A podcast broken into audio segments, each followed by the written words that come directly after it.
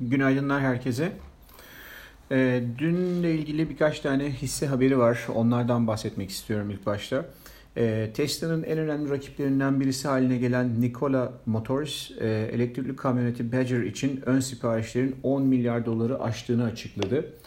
E, Nikola, Nikola Motors e, hem elektrikli hem de hidrojenle çalışan motorları olan araçlar yapıyor e, sıfır emisyonlu motorlar yapıyor ve bu Badger da bunlardan bir tanesi. E, bu haberin ardından e, Nikola Motors hissesi e, önceki günün kapanışına göre %103 yukarıda kapattı. Çok ciddi bir hareket. E, yani hemen devamı gelir mi onu tartışmak lazım ama şunu söylemek lazım. E, bu hisse bundan sonra nasıl Tesla'yı e, herkes bilir, herkes portföyünde bu arada bulundurur, alır satar. E, Nikola Motors da bunlardan bir tanesi olacak gibi gözüküyor. Dolayısıyla yakın incelemeye almak lazım. Hatta e, karbon yakıtlardan e, uzaklaşma çabası içerisinde olan bütün dünyanın e, karşısında e, muhtemelen bu sektördeki e, araçlar, hisseler, şirketler e, önümüzdeki zamanlarda daha fazla pet, portföylerde bulunacak. Bu yüzden bu Nikola Motors şirketinin hissesini yakın izlemeye almak lazım. Geri çekildiği zaman e, uygun seviyelerden portföy alıp e, artık taşımak üzere e, orada tutmak lazım bu hisseleri. Yani trade de yapılabilir tabii ki bu kadar volatil olacaksa ama bunlar portföylerde e, taşınacak hisseler olarak e, karşımıza çıkacak. Bu haberle haberin ardından bir de Tesla var. Tesla hissesi de dün e, Çin'deki satışların bir yıl aradan sonra ilk defa artması üzerine %7.16 e, yukarıda kapattı. Dolayısıyla borsalar iyi giderken e, bu kadar haberin ardından Tesla'da sanırım biraz daha yukarı doğru potansiyeli olabilir diye düşünüyoruz. Çünkü hatırlayalım Tesla ne zaman böyle destek bulup haber desteği bulup yukarı doğru gitmeye başladı. Bayağı bir süre gitmişti. Bu sefer de böyle bir e, koşu yapabilir. E, Amerika'dan yine giyim ve aksesuar mağazası Macy's'den e, seans sonrasında bir açıklama geldi. Açıklamaya göre şirket yaptığı tahvil ihraçları ile 4,5 milyar büyüklüğünde bir fon yarattı. Haberin üzerine seans sonrasında 9.55'ten e, kapatan hisse seans sonrasında 11 e, doları gördü ama kazanımlarını koruyamadı. Yine de e, böyle bir fon bulması bu hisse için pozitif bir haber olabilir. Belki kısa süreli bir alım satım için imkan yaratabilir. Hava yolları şirketlerini hatırlayacaksınız geçen hafta önermiştik ve bu önerimiz hala açık duruyor. Orada ee, başta Boeing olmak üzere diğer hava yolu şirketleri de e, iyi bir gün geçirdiler. United Airlines %15, American Airlines %9.3, Delta 8.2 gibi yükselişlerle kapattılar. Boeing de %12 e, artış kaydetti. E, muhtemelen yani bu pozitif rüzgarlar estiği sürece burası e, daha da gitme potansiyeli taşıyor. Çünkü ee, yeni yeni yani artık insanlar e, seyahat etmeye başlıyor. Dolayısıyla etkilerini e, göreceğimiz ilk yerlerden bir tanesi bu hava yolları olacaktı. E, burada hala burada şeyde bu sektörde bu kağıtlarda yukarı doğru potansiyelin devamını görüyoruz hala.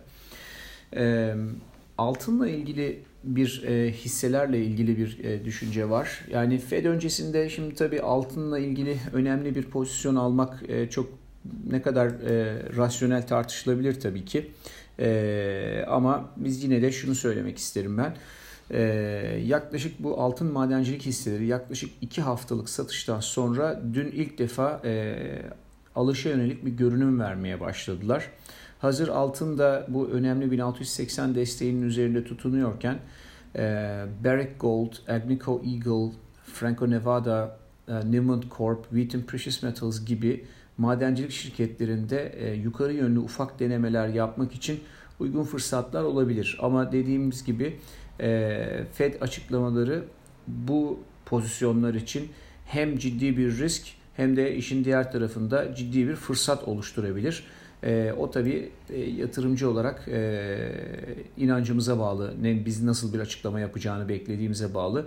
Benim beklentim Fed e, daha çok bu, bu toplantıda e, enflasyonun kısa zamanda yükselmesini beklediğini söylemeyecek. Hatta tam tersine enflasyonun düşeceğini veya düşük kalacağını söyleyecektir. Bu tür haberler normal şartlarda altın için pozitif sayılır.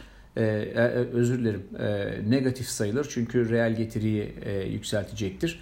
O yüzden belki biraz altın ve altın hisseleri için baskı unsuru olabilir ama tabii herkes alt, altın için aynı şekilde düşünmüyor olabilir. E, enerji hisselerine bakarsak geçtiğimiz aylarda hatırlayacağınız üzere yüksek temettü getirisi nedeniyle bu enerji sektörü hisselerini e, ciddi anlamda öneriyorduk. E, ve şu anda hem petroldeki yükseliş hem de hisse endekslerindeki yükseliş nedeniyle bu enerji hisseleri de e, yükseliyor. Hatta öyle ki Mart ayında yapılan dibe göre S&P 500 enerji alt endeksi %103,5 artıda şu an itibariyle, dünkü kapanış itibariyle. Dolayısıyla çok ciddi bir performansı var orada. Ee, belki de son zamanların en iyi kazanımlarını yakalamış olduk.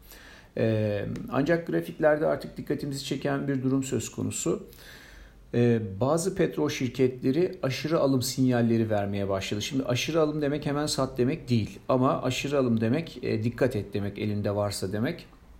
Bu nedenle eğer portföylerde taşınan enerji hisseleri varsa e, bu, his, bu hisselerin opsiyonları da işlem görüyorsa burada bazı korunma manevraları alınabilir.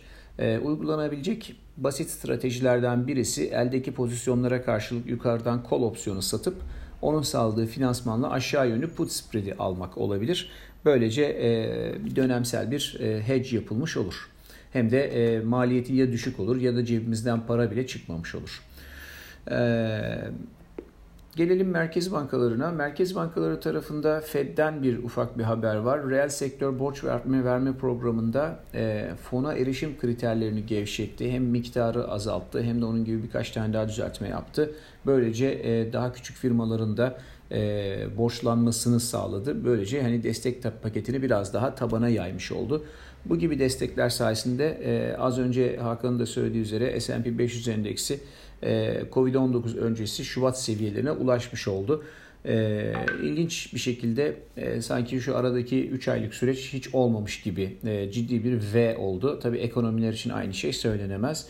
E, son kez olarak e, paritelere şöyle bir bakarsak e, dolar endeksi dün dönüş eğilimi gösteriyordu ama e, sabah seansında ama öğleden sonra Amerikan seansında e, iş yine e, yönünü aşağı çevirdi ve dolar endeksi günü e, ekside kapattı. E, muhtemelen yani bu yarınki Fed açıklamalarına kadar dolar endeksi ve buna bağlı olarak e, majör pariteler biraz daha yönsüz e, bant hareketi yapacaklardır. E, zaten hepsi e, bir süredir işlem gördükleri e, yönde e, artık aşırılık gösterir seviyelerde. O yüzden e, çok fazla bir yere şu anda yön değiştirebileceğini zannetmiyorum. Piyasanın bu şekilde çalışması halinde gün içi işlemcileri için hem alış yönünde hem satış yönünde bugünlük iyi bir fırsat serisi çıkabilir. Çünkü dediğimiz gibi teknik seviyeleri uyarak aşağı veya yukarı hem gidiş gelişler yapacaktır. Yani yönsel bir hareket olması çok beklenmez. Evet. Hatırlarsanız dünkü sabah notlarında dolar endeksinde aşağı yönlü hareket için hesaplanan ölçü bacağının tamamlanmasına yakın olduğumuzu söylemiştik. Hatta 96.20 seviyesi bu anlamda takip edilen seviyedir demiştik. Bunun öncesinde dönmüştü. Hatta demiştik ki oraya kadar gelseydi e, olası bir dönüş için daha güvenli e, bakardık bu işe diye. Belki bu arada e, bu 96.20 seviyesine kadar gelip e, ölçü bacağını da tamamlamış olur. Ee, şimdi bu tür zamanlarda hani hem e, aşırılık olduğu hem de önemli bir işte FED toplantısı gibi önemli bir e, açıklamaların geleceği bir zamanlarda eğer inancımız paritelerin e, terse döneceği yönündeyse yani dolar endeksinin güçleneceği paritelerinde geri düş, geri, geriye gelebileceği yöndeyse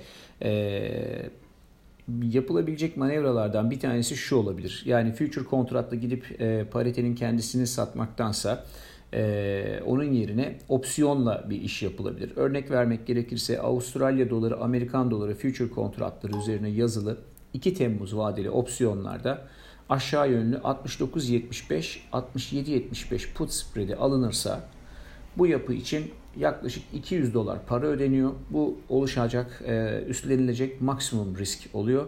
Bunun karşılığında da maksimum getiri potansiyeli 2000 dolara denk geliyor. Çünkü 69-75, 67-75 arasındaki fark e, bu kadar getiri yapar. Dolayısıyla 1'e 10 risk reward e, risk e, risk getiri ilişkisiyle bence e, çok kötü sayılmayacak bir opsiyon stratejisi gibi gözüküyor. E, dediğimiz gibi dönüş gerçekleşirse de o zaman kendisini de satmakta serbest herkes. E, bugünlük de bu kadar. Herkese iyi seanslar.